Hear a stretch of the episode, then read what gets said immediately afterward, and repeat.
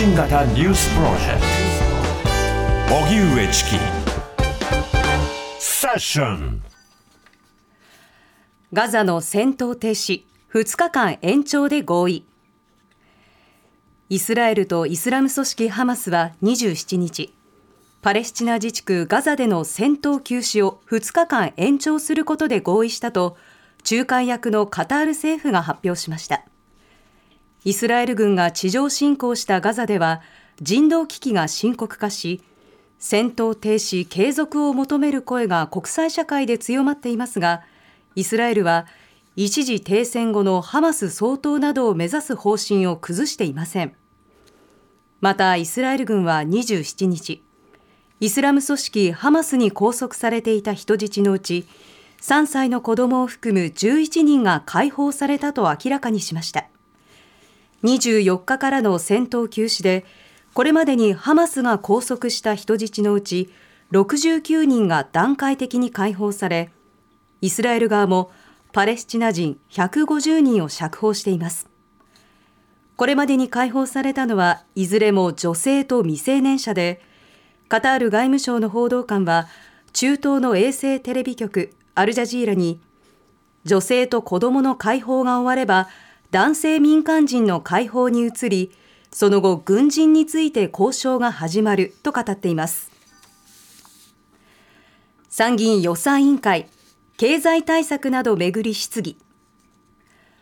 国会では昨日に引き続き参議院で岸田総理と全閣僚が出席し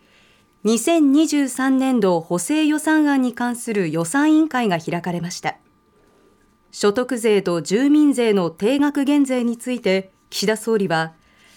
可処分所得の増加を下支えする。消費拡大や次の成長など経済の好循環につながっていくと意義を強調しました。ただ経済対策について岸田総理は国民の理解が広がっていないことは真摯に受け止めなければならないとも語りました。またガソリン税を引き下げるトリガー条項の発動を求めている国民民主党が検討を約束した岸田総理に対し実現を迫りました。一方与野党は参議院予算委員会の理事会で2023年度補正予算案を明日採決することで合意しました。核兵器廃絶訴え禁止条約の会議がスタート。核兵器禁止条約の第2回締約国会議がニューヨークの国連本部で5日間の日程で始まりました去年に続き日本は参加していませんが今年も被爆者が核兵器廃絶を訴えていますおととし発行した核兵器禁止条約は核兵器の開発や保有使用などを全面的に禁止するものです。93の国と地域がすでに署名していますが、アメリカやロシアなどの核保有国や核の傘に頼る日本は参加していません。会議では、長崎で被爆した日本被団協の木戸末一さんが国際情勢の緊張を踏まえ、原爆が人間を滅ぼすか、原爆をなくして人間が生き残るのか分かれ道だなどと核兵器の廃絶を訴えました。また会議の冒頭では国連の中光泉軍縮担当上級代表が核兵器による威嚇は決して許されない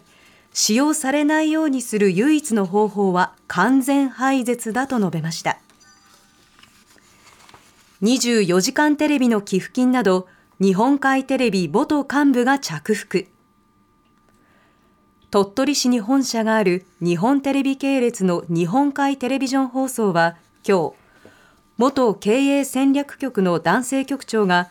チャリティー番組24時間テレビの寄付金など合わせておよそ1118万円を着服していたと発表しました。日本海テレビジョンによりますと内訳は24時間テレビの寄付金が264万6020円と、会社の売上金などの資金853万6555円で、2014年以降の10年間にわたって着服していたということです。日本海テレビジョンは、男性局長を今月27日付で懲戒解雇とし、翌日鳥取警察署に被害を提出。日本海テレビジョンはホームページで謝罪コメントを発表。また動機については、当初、親族のために金を用立てる必要があったなどとした上で、後輩らを連れてよく飲み歩き、スロットも好きだったといい、こうした金に使ったと弊社は見ています、などとしています。緊急避妊薬、今日から一部の薬局で試験的に販売。予期せぬ妊娠を防ぐための緊急避妊薬、アフターピルについて、医師の処方箋なしで適正に販売できるかを調査するため、今日から全国145の薬局で試験的な販売が始まりました。緊急避妊薬アフターピルは、